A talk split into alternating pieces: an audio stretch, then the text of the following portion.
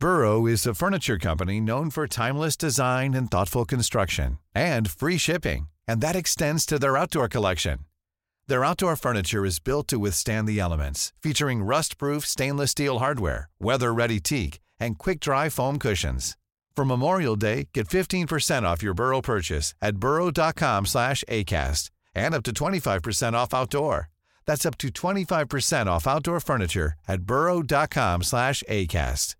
Ready to pop the question? The jewelers at BlueNile.com have got sparkle down to a science with beautiful lab-grown diamonds worthy of your most brilliant moments. Their lab-grown diamonds are independently graded and guaranteed identical to natural diamonds, and they're ready to ship to your door. Go to BlueNile.com and use promo code LISTEN to get $50 off your purchase of $500 or more. That's code LISTEN at BlueNile.com for $50 off. BlueNile.com, code LISTEN. Hey there, it's Michelle Norris. I'm host of a podcast called Your Mama's Kitchen. When I travel, I'm usually looking for a way to find a taste of home when I'm not at home. And one of the things I love to do when I am at home is entertain. And Airbnb allows me to do that. When I was in California recently, I rented a house that had a great kitchen. And when we were sitting around the table, we're all thinking, we're in someone else's house. Someone could be in all of our homes as well. If you have a home, but you're not always at home, you have an Airbnb. Your home might be worth more than you think. Find out how much at airbnb.com/host.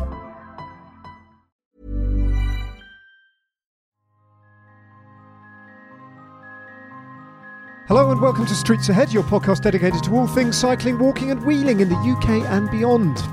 I'm Ned Bolting. I'm Adam Tranter. And I'm Laura Laker.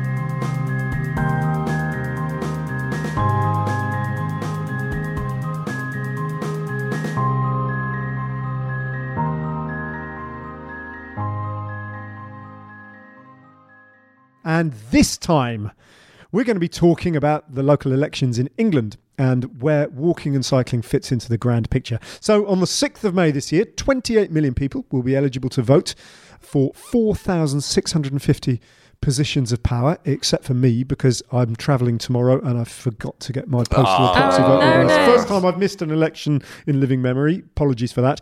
Ranging from city mayors to parish councillors.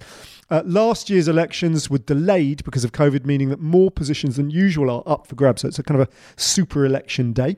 But in a year in which the country is emerging from a pandemic, who knew? How much, if at all, does cycling matter? Well, should we leap straight into local politics, or can we start with a little "How are you all"? Yeah, let's be civil. Be civil, yeah. Well, Laura, it's quite windy today. We came down to meet Adam face to face, didn't we? And we both cycled here. Did you manage to stay upright? Yeah, I came from I rode my heavy bike, and I've got quite a heavy laptop, so I was like I was properly weighed down. But yeah, I quite like when it's extreme weather. I quite like just like seeing if I can catch other people's eye on the street and like laugh with them about how windy it is. So a couple of people on bikes, and we're just like, ha ha. There was another guy just on the Blackfriars cycle route. He was like, there was suddenly a gust, and we both went kind of leaning into the wind. I was like, ha ha ha, and he was just laughing. It was great. It's quite nice, actually. You get a bit of a sense of camaraderie. It's the bridges, isn't it? It's the kind of Deliveroo Just Eat guys with the big old bags that act as sails, basically. Get on that wheel. Oh my gosh. Terrifying. Yeah, I had a bit of awkward banter at some red lights in Camberwell. It's when you have it, and then there's a really long wait when you just sat there like... Yeah, yeah. Anything else to say? Yeah. We're not very good at conversation cyclists, really, are we? But I'm hoping... So both you and I have kind of gone east to west to meet Adam, basically into the wind. I'm hoping it doesn't die down. So I'm hoping we get a bit of our feet up on the way back. Adam? I'm on a day trip. I'm down from the West Midlands. It's quite weird for me. It's sort of, I haven't been to London for quite a long time. Yeah. And I've been totally immersed in work, but also West Midlands goings on, which we'll talk about, I think. But we've been I've worked with all the kind of major kind of active travel people, advocates, British Cycling, Sustrans, all those lot, and we've put together mayoral pledges that we've asked the West Midlands candidates to sign up to, and that sort of led me on to this kind of conversation. Really, I thought talking to people, a lot of people have an idea about what metro mayors are, what councillors do, how active travel can be influenced via the you know, a political process. So we should chat about that, really. Well, this is your area of expertise, isn't it? I mean, this could be, if you play your cards right, this could be a 45-minute monologue. Yes, yeah. This is what people have signed up for. Yeah. Gosh, I'll try and keep it down. What is being decided on Thursday? So we're talking, you know, a couple of days before Thursday, the 6th of May, and there are lots, as the intro says, there are 4,650 different positions for people. They're largely in a couple of things. One of the, you know, the most high profile of elections that's happening is the London mayoral election, but we've also got other metro mayor elections happening in the West Midlands, where I am, in Greater Manchester. There's a new one in West Yorkshire that's got a new mayor, and basically, and the West of England. There's more of these metro mayors popping up, and it's part of devolution. Okay, so right, first idiot question is: Is Sadiq Khan a metro mayor? Yes. And are all metro mayors constitutionally equal? No. Oh. Some of them are unitary authorities, and some of them are not. Yes, but that's more. So yes, so it is really boring. Maybe we should stop recording now. Let's... Some of them have like several councils, basically. Like Manchester has got like 10 councils. London's got like 33, including the City of London. But then some, it's just the City Council that they're mayor of. Yes, yeah. So they're not. I don't think they're technically called metro mayors. Those ones, they're city mayors, but they're still directly elected. As a problem, yeah. So metro mayors, they're not all created equal. For example, Sadiq Khan, obviously current mayor of London, has lots of things like policing as part of his role. He also has transport, you know, the tube, the buses, everything like that. But he only has about between 5 and 10% of the road network. For example, in Greater Manchester, you know, they've just done the deal to take ownership of the bus network. So putting that back into public control, like TfL have done, for example. And have like one payment system between the trams and the buses, which is not popular with all the bus companies, but it makes total sense. You can go around and just swipe. For consumers, it sounds like a great idea, and keeping the fares low. But in the West Midlands, for example, there is also a police and crime commissioner up for election. So the policing part of the mayor's responsibility is really down to the police and crime commissioner. So they've made it incredibly boring and incredibly complex. So you have to have quite a lot of local knowledge of what's going on. But you've got the metro mayors, which is important. You've got city mayors. There's some of those being elected. For most people, you know, up and down the country, you've got councillors, which are up for election in most places, but not London. And you've got anything down to parish councillors as well. You know, people in your local village. There's all sorts, and they all have a different role to play. And so with the police and crime commissioners, do they like stand for election? They're kind of, they've got a manifesto like a mayor would have, and then then you vote for them. Yeah, exactly. So this is kind of a fairly new thing, and policing became a bit more political. So the people who stand for that are from political parties, Conservatives, Labours, Lib Dem, etc.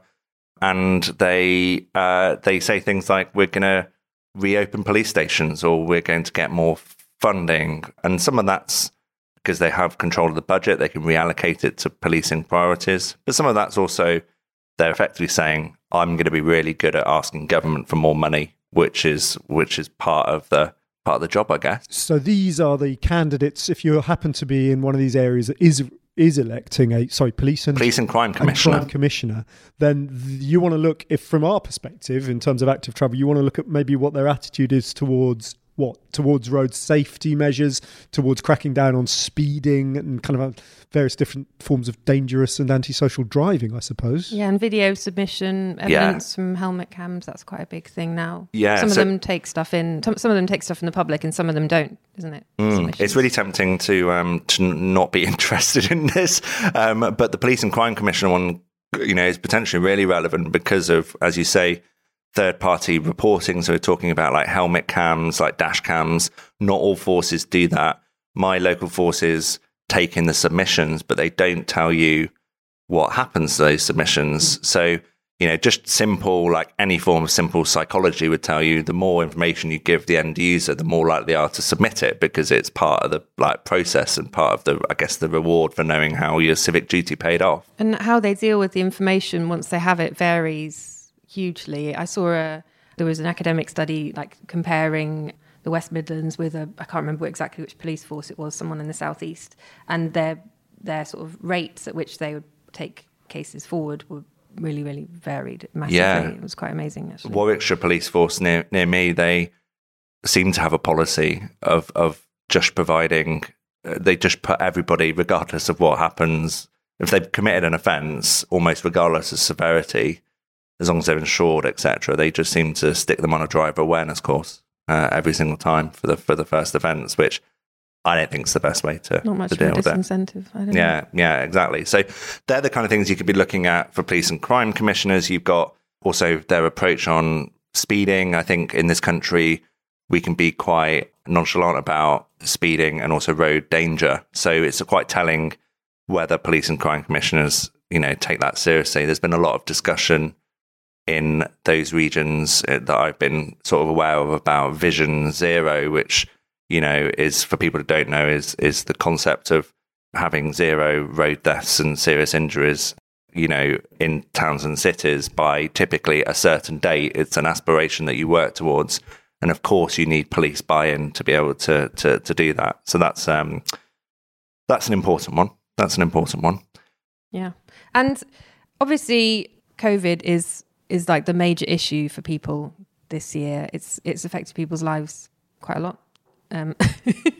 That sounds more flippant than I meant it to. I mean, there's nothing you can really say that hasn't been said a million times before. Sure. But yeah, there was it the University of Essex did a study, I think 59% of people said COVID was the biggest issue. But that's not to say that active travel doesn't matter to people, because it does, because, you know, there's been a lot of polls, and most people, around half of people generally, or just slightly over half or just slightly under half, want to see more kind of active travel measures, stuff like low traffic neighbourhoods. People are concerned about air pollution, and yeah, this stuff does matter. Yeah, there was a poll that I saw that showed that last year only 9% of Britons wanted to go back to the way things were before the pandemic, and that really opened my eyes, and it was down to the fact that, you know, all the cliches we've talked about, but, you know, lower traffic volumes, being able to hear the birds sing, talking to your neighbours, all of these things.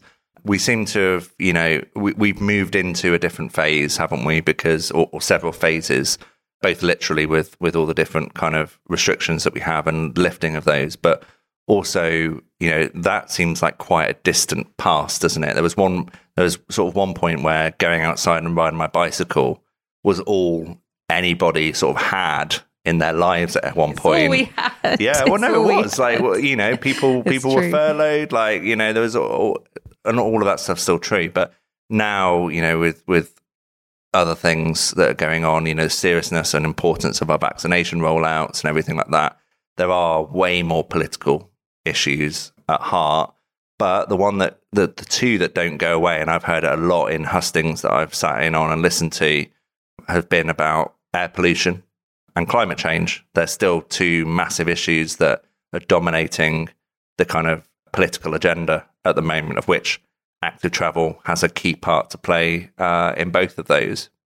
Yeah, because like 27% of emissions are from road transport, aren't they? So, would you say, from kind of studying the way that candidates have been appealing to their electorates, that across the board, across the political spectrum, candidates, whether they're standing for councillor or mayoral candidates, have been addressing these issues? Has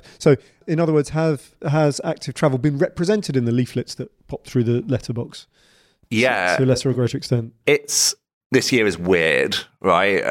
For loads of reasons, but this year seems to follow, in when it comes to active travel, no traditional kind of political rules or allegiances. So you've got, and this is why I think this whole thing's quite fascinating, is you've got obviously the central government, which is Conservative, massively pushing active travel thanks to the Prime Minister, and that's been kind of a sort of top-down strategy. And then you've got Conservative councillors in places like Wandsworth or Kensington Chelsea sort of actively, and indeed the Metro Mayor candidate, Sean Bailey, sort of actively, you know, going against government policy, saying this is a bad idea, this is causing all these problems, etc. And then where I live, you know, there was a local county council candidate, popped a leaflet through and it was the Conservatives on it. And I sort of, you know, I read it as I read all of the leaflets to get an idea of who to vote for. And, you know, it was really big and bold on active travel. You know, it's only a small area, but, you know, he's a Conservative saying active travel is going to help us with this. We're going to look at low traffic neighbourhoods. We're going to do all of these things. So, and then you've got Labour councils that are, you know, generally quite supportive, but it's not always the way either. So it really has turned into this sort of weird, as active travel and cycling does a lot, turned into this sort of weird culture war, where it's, you know, in the cities, it's down to sort of, you know, come down, especially in London, come down to low traffic neighbourhoods and congestion charging. And that's a big conversation in Manchester that's happening right now. The Conservative candidate is calling it a, you know, congestion tax, the concept, and Andy Burnham's, you know, refuting that, and it's nothing, because it's not to do with congestion, it's to do with pollution, all sorts of things. So, but it's generally, you know, active travel has had quite a big part to play, I would say, in this year's election cycle. There's been quite a lot of conversation on the whole part of transport, including road pricing, all these kind of things. That debate about whether or not a congestion charge is a tax or a kind of service charge reminds me, did we talk about it back in, I can't remember what we talked about, but that whole issue about the American embassies. Oh yeah, they wouldn't pay it, would they? They've wrapped up a multi-million-pound bill for unpaid congestion charge fines. Didn't know this. Apparently this is quite common. So the Americans are by no means unique in that, but most diplomatic corps based in London don't bother paying for their employees the congestion charge. It's interesting, isn't it? And they refuse to, because they consider it to be a taxation. Wow. So TfL were trying to, I don't know whether it got legal in the end, but TfL were trying to, you know, persuade them that it wasn't a taxation. It was like a service charge, like plumbing in the water or the electricity. And you should probably pay it if you're living here. You pay for the tube. I mean, you pay for the buses. So, that was their sort of point. So, yeah, there's been some interesting discussions, I think, just to centre in on London a little bit, because it is a high profile debate. There's been a couple of things that I think are interesting. One is Sadiq Khan is clearly promoting active travel, which is a positive thing, and we've seen a taste of what that can look like in the city so far. But also, he, you know, his critics say that, you know, he's building the Silvertown Tunnel, you know, which effectively an underground traffic sewer, which no environmentalist seems to support. Although it's not in his manifesto. But I mean, he's not backing once in down his from it at all. And Sean Bailey, it's actually one thing they agree on. Sean Bailey and Sadiq Khan both think the Silvertown Tunnel is essential. And obviously the Green candidate and the Liberal Democrat candidate are very clearly saying, you know, you cannot support a green policy, a green mayor that has a mayor that's going to build this massive tunnel. And if he moves to, they're moving City Hall to the east, to the near the XL Centre, the Silvertown Tunnel is going to be pumping out the pollution right next to. So, from the window. Next to City Hall. You'll be able to see it. It'd be too late then, wouldn't it? Not that anyone's more worthy than anyone else in that. What I find quite interesting what you've outlined, and I think we've been quite, we're trying quite scrupulously not to be political here with this. We're, you know, trying to be kind of detailed about this particular aspect of the campaigning. What has occurred to me when you were talking about the kind of conflict between Downing Street, effectively, or even one person in Downing Street, let's be honest, and the rest of the Conservative Party, for example, and I also think there are internal conflicts within other parties, of course, as you've alluded always. To. But what is interesting is that active travel, there is no kind of necessarily rhyme or reason as to where the advocates might pop up politically.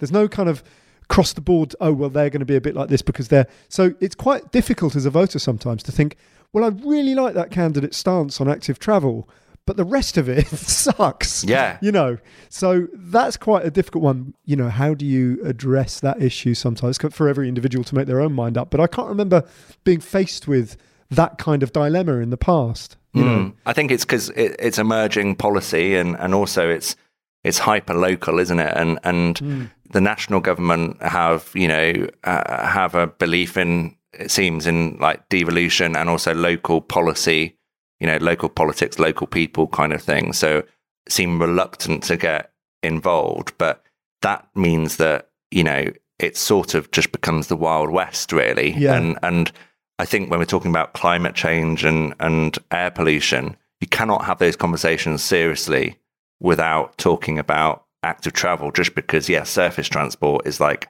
a third of our greenhouse gas emissions in the West Midlands, for example. So you can't have that conversation without talking about active travel. But those local politics has the potential to be really, really specific, right? And really petty in some cases. You know, it's about on-street parking. You know, in council elections, they can be won and lost by conversations around wheelie bins and collection frequency. For example, you know, councils can lose control of a council because of the wheelie bin the situation, right? It's wheelie bins, dog mess and parking, isn't it? Those are the three local council main things that people get clobbered with. Which you know, obviously when you're talking central government, it's, you know, often about big picture and it's about the direction of travel, excusing the pun. And then, yeah, when it comes down to local politics, it can be really, you know, really, really specific, which is where it comes down to, you know, we've seen in one of my, I gave a criticism of Sadiq Khan, a criticism of Sean Bailey being objective as well would be, you know, one of his key policies seems to be that within his first 100 days, he says he will undo all unwanted low traffic neighbourhoods. There's a fundamental problem with that in that it's not in the gift of the mayor to be able to do that. There is no framework he would be able to do that, certainly not in 100 days. The only way I could imagine he would do is to somehow work to get control of individual council residential roads by getting the Secretary of State to support it. No way that's going to be done 100 days. No way that's going to be done full stop. Can't imagine Boris backing that either, can you? No, you just can't imagine it. So you've got to sort of ask why he's going around with a diesel bus that they're paying £300 a day charge to use in London because it doesn't meet the emissions criteria, with a massive sign on the back saying let's remove unwanted LTNs. He got stuck in traffic, didn't he? He's not the only candidate in the London mayoral election to be saying they'll rip out LTNs. No. But they just don't have the power. I mean, I get emails from the campaign and from the Conservatives. I don't know how it happened, but anyway. Yeah, and it's quite interesting because in October, he sent an email to his supporters asking them to sign a petition to rip out the LTNs and saying that their LTN's a road that's been shut down by the council and Sadiq Khan without residents ever getting a say, none of which is actually true. I mean, it's funded by central government. Yeah, the trial is a consultation period. It was part of the TfL bailout condition was to... Yeah. For the government wanted TfL to continue rolling out active travel measures to get the money from central government. But yeah, it's interesting. And one thing that I didn't necessarily realise until I was doing some reading for this episode was how much... for local councils, how much car parking makes some boroughs. I saw an article, the top two earners from car parking in the country are Westminster and Kensington and Chelsea. Westminster makes almost 70 million a year from car parking, Kensington and Chelsea 38.8 million. They have to plough it back into transport policies, some of which is maintaining the car parking. But I just thought it was astonishing. It's a huge amount of money. Yeah. I went a couple of nights ago, we rode up into central London. Why did we do it? Oh, yeah, to go and buy a pair of trousers. I haven't bought any new clothes for years. That's such a 2021 thing to do. Yeah. We're going out to buy a pair of trousers. And it was an expedition. So we rode up, me and Kath, and we went to, Regent Street, and then thought, actually, we could have a meal out.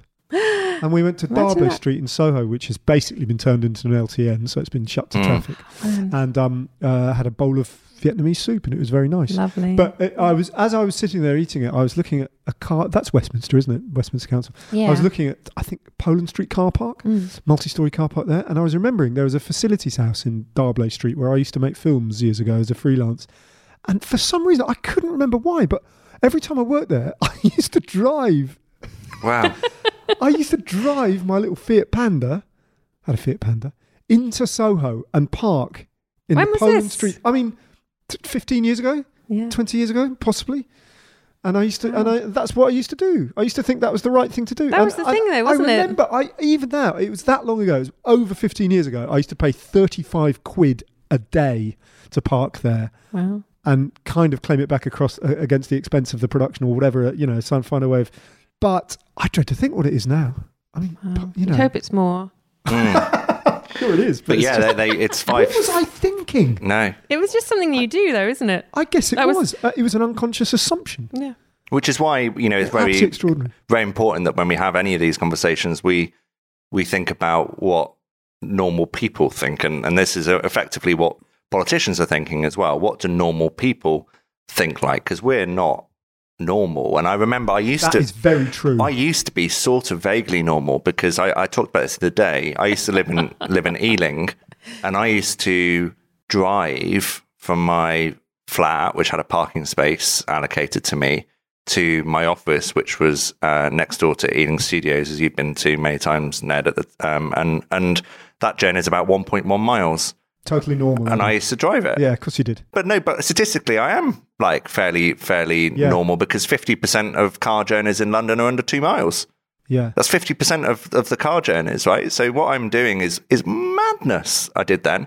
And actually my point was that if the low traffic neighbourhoods existed then, it would have cut off the route that I took through the back streets, and it would have changed my behaviour way earlier than just my kind of enlightenment from talking to peers and things like that. It would have just gone, well, I can walk it in 15 minutes. Why would I drive it if it's going to take me 20? Yeah, and it would have taken that to make a shift. But most normal people in Ealing, aren't thinking like that. I suppose the point of my kind of astonishment at recollecting my behaviour from back then is that I wasn't even put off by a 35 quid a day charge. Yeah. The car wasn't even worth 35 quid.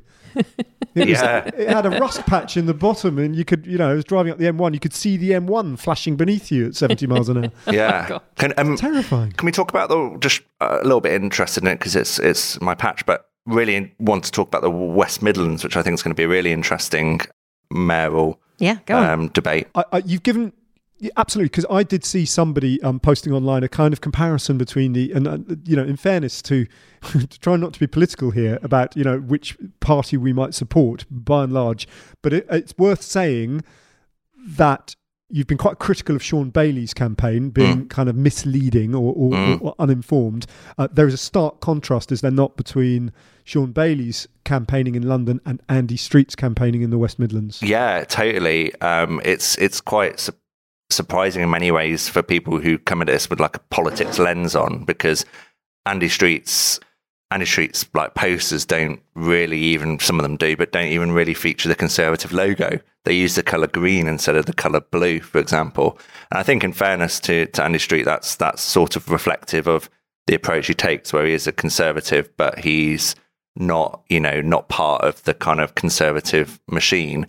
But what I and others have worked on with Sustrans, Cycling UK, British Cycling, a local group called Push Bikes, and Living Streets, the pedestrian charity, is a series of 5 asks for all the candidates that are quite bold and ambitious, I think. They involve in, adopting the target that central government has quietly mentioned, which is to try and get 50% of all journeys in West Midlands towns and cities to be walked or cycled by 2030.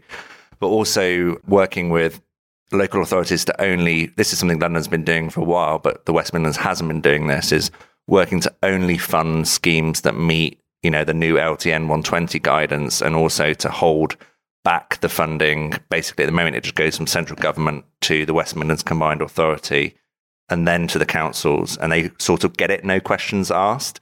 And now what we're saying is you need to make sure that you're only funding the most ambitious and high quality schemes, which is a big step change for the region. LTN 120 is the new design guidance. Yes, it is, not to be confused with LTNs, because LTN 120 everyone loves. London Transport Note one. Local Transport Note, yeah.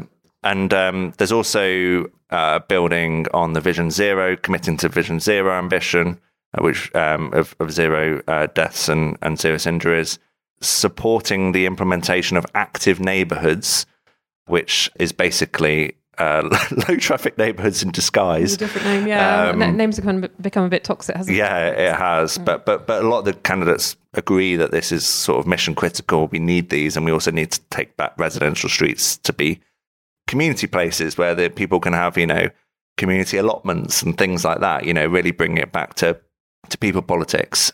And also, like Manchester and London and other regions have done, step up in the region and appoint an active travel commissioner, So there's a variety of pledges. The Labour candidate, Liam Byrne MP, has signed up to them.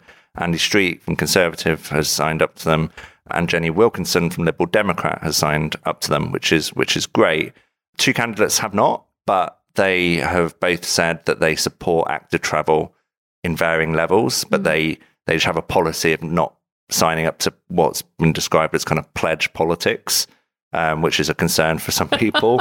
That's the green. You want to be definite and have goals and targets, because if you miss them, then people will know. I think it more comes down to the kind of lobbying effect of like having organisations say we want you to sign up to this, sign up kind of thing, and we're holding you to account.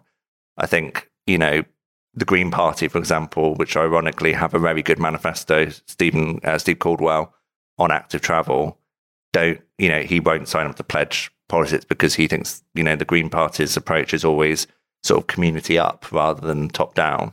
So that's fair dues. Like, you know, I think his manifesto is pretty good.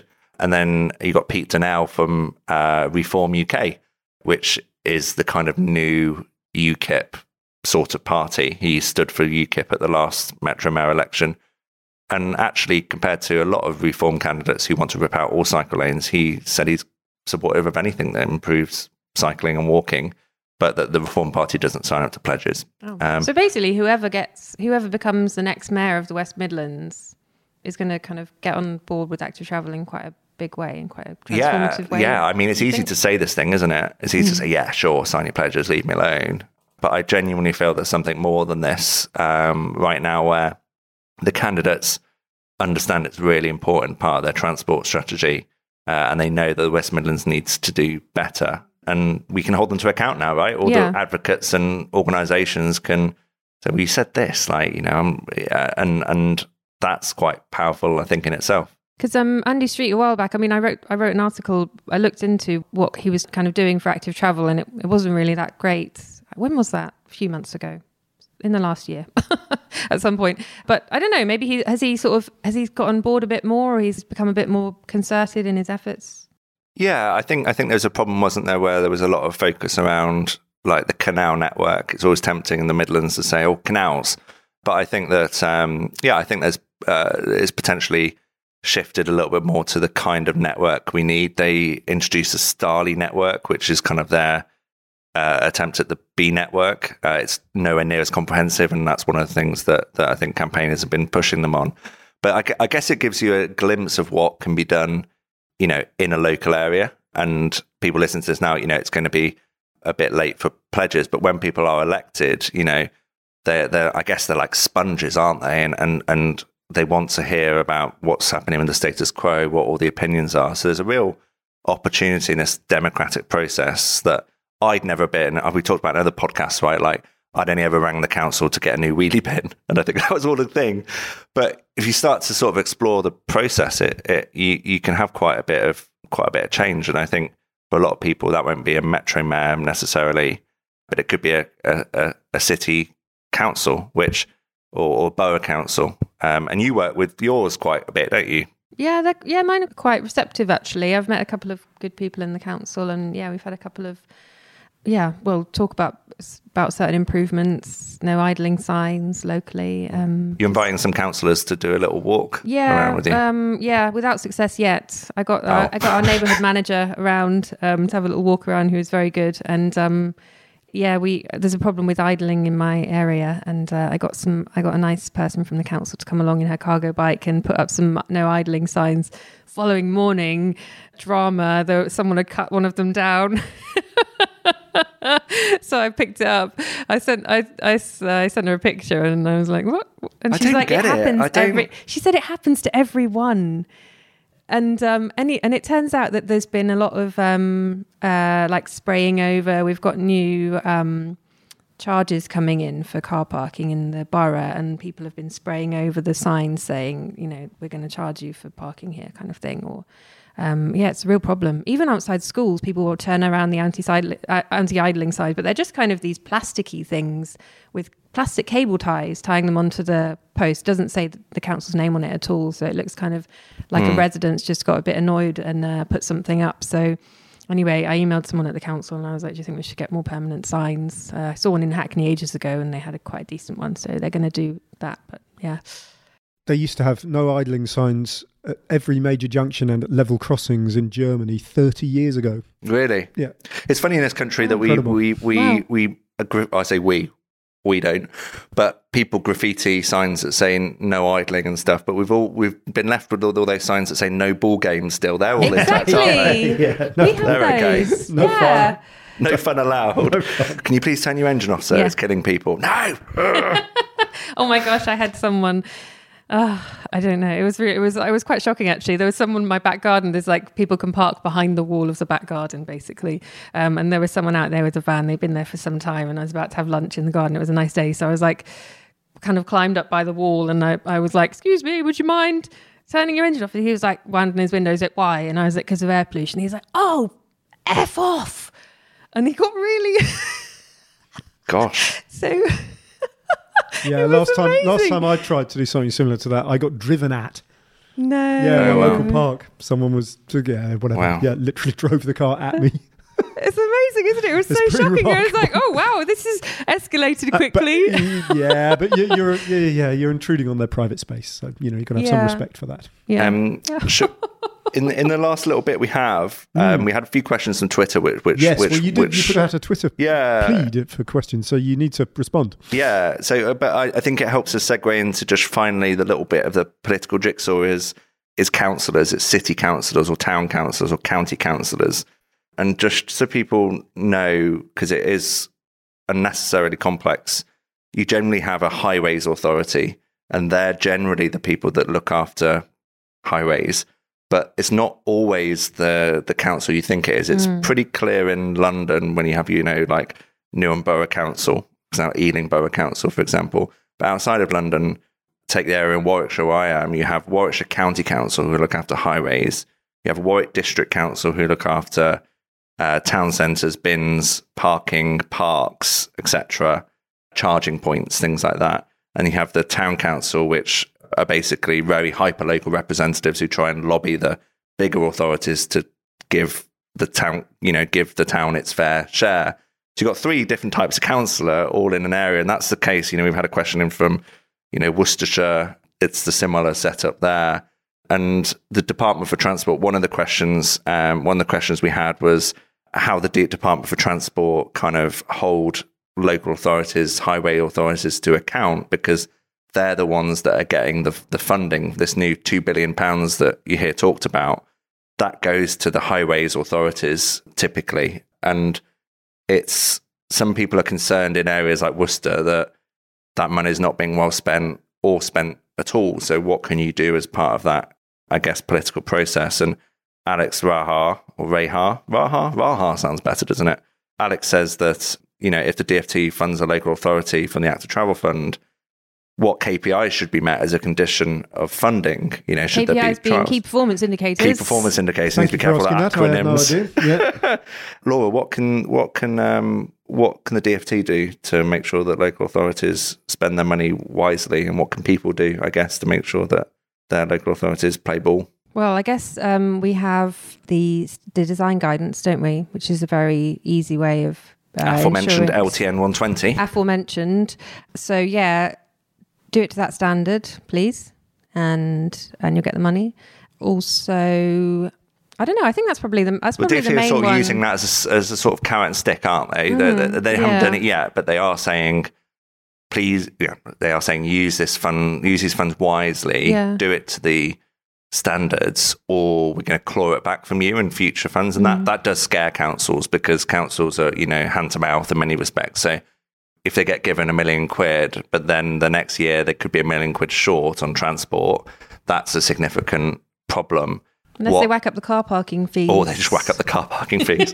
But they have not yet, DfT to my knowledge, have not yet used that kind of, that force, although they've said they will. And actually, like where I am in, you know, Coventry, for example, they've been given Active Travel Fund money, but the money that they have is not enough to design to LTN 120, like in full. Like it's genuinely, you know, they're it's more like £400,000 a mile of cycle track rather than about £1 million of cycle track, which you would need to build something like Blackfriars, which is, I think, a £1.3 million per mile. So they're not giving enough. Spec, though. You can do things with wands. You can do things with wands, but then when it comes to meeting full LTN 120 compliance, I think you can do the part of it. But if you come to like a junction, which is, we've seen, you know, even with Kensington High Street, you know, that's sort of where people give up at junctions, isn't it? Because it's sort of expensive. Yeah. Wow, it's blowing a gale here. Well, it's not just blowing gale. It started raining, isn't it? It's raining as well. Window. Are you thinking about... I was glazing over a bit when Adam was just to that last bit. It got quite technical. I was just looking at the window and the rain just lashing down, and I realised I forgot to put a plastic bag over my saddle. Oh, no. Have you got a leather saddle? Yeah, I've got a leather saddle, so that's a bit of an error. That's sad. Will it be okay? What happens? Does it go like a cheese grater? If it... It's not one of those leather saddles. It's a sort of fancy Italian racing saddle from the 1980s. Oh no! Yeah. Anyway, vintage. So they can claw the money back. Yeah. Is the kind of straight back to the local politics there. Yeah, it's as boring as talking about the weather. You can claw the money back. I think when it comes to what people can do, and that was a question that we had from Adam Bronkhorst in Worcester. I think he's in, isn't he in Shoreham? Shoreham, in sorry. West Sussex. I get my underperforming councils mixed up. Yeah. He's in Shoreham, sorry, which had the Upper Shoreham Road bike lane, which actually featured in the Department for Transport's promotional video about active travel. It's like Kensington and Chelsea in Brighton, the cycle lane on Kensington High Street, but in Brighton, just outside of Brighton, I should say. Absolutely. He says that our council have... In what sense? In that it got put in and then taken out for no apparent good reason. Right. Yeah, it was a sad story. He says that on Twitter, our council has 8 different strategies which benefit from active travel. They've had 11 consultations in 24 months, yet they do no actual deliverable, measurable actions. Why? Yeah, he's like, why don't some councils do it? Just do it. Even including Tory councils. I think we were talking about earlier about how like hyper local politics can be, and I think there is a genuine fear about driver rage or driver backlash. I shouldn't be dismissive. Some driver backlash as well. Yeah, exactly.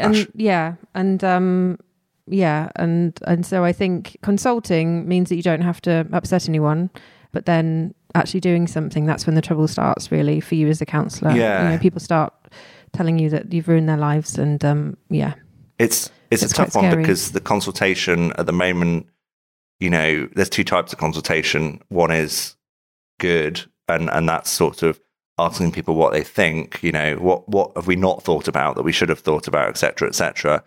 But some ends up being a referendum on actually, you know, whether we should do anything or not. And that consultation, you know, in most of these councils have declared climate emergencies shouldn't really be allowed past to happen. That point of saying, should we do something? Yeah. You know, cycling could be a good thing. Yeah, we've gone a bit. We're sort of that ship has sailed. We've got to work really quickly. Yeah, and it actually worries me. A friend of mine, Casper Hughes, who used to work in World Police, he's now quite involved in campaigning and is part of Extinction Rebellion and all of that stuff.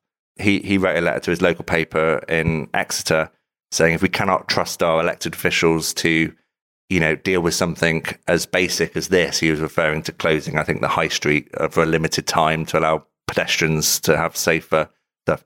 How can we trust them with the, you know, the biggest concern of our time, which will be climate change? And it's quite powerful, really, isn't it? Because if we can't do these little bits, very achievable, then small goals. Yeah, we're screwed, really. Or it will just end up like COVID. We'll just wait till people are seriously struggling, dying, until we have to do some such draconian change that it makes low traffic neighbourhoods look like a walk in the park. Mm. That was nice. That's a sad thought. That's a sad and disturbing thought. But we have local elections coming up, so we have a choice.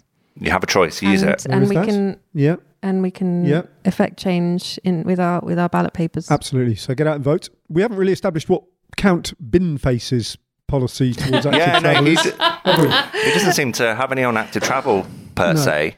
That's a bit of an omission. I think we should talk to his campaign managers and say, dude, you're missing out here. You're missing out on the big story of our time. Yes, we should have lobbied him harder. Well, unless anyone else has got anything to add, it has been very nice. I think the next couple of episodes have been recorded face-to-face, which is makes a very pleasant change. And all we can say is get out and vote, right, Adam? Yeah, go and do your duty. And I bitterly regret the fact that I left it too late to apply for my proxy vote. So next time. In the meantime, though, you've been listening to Streets Ahead. Let us know what you think at Pod Streets Ahead. Rate us and review us and share the podcast with anyone you might think might enjoy it. And we will catch you next time. So goodbye from me. Goodbye from me. And goodbye from me too. Very smooth.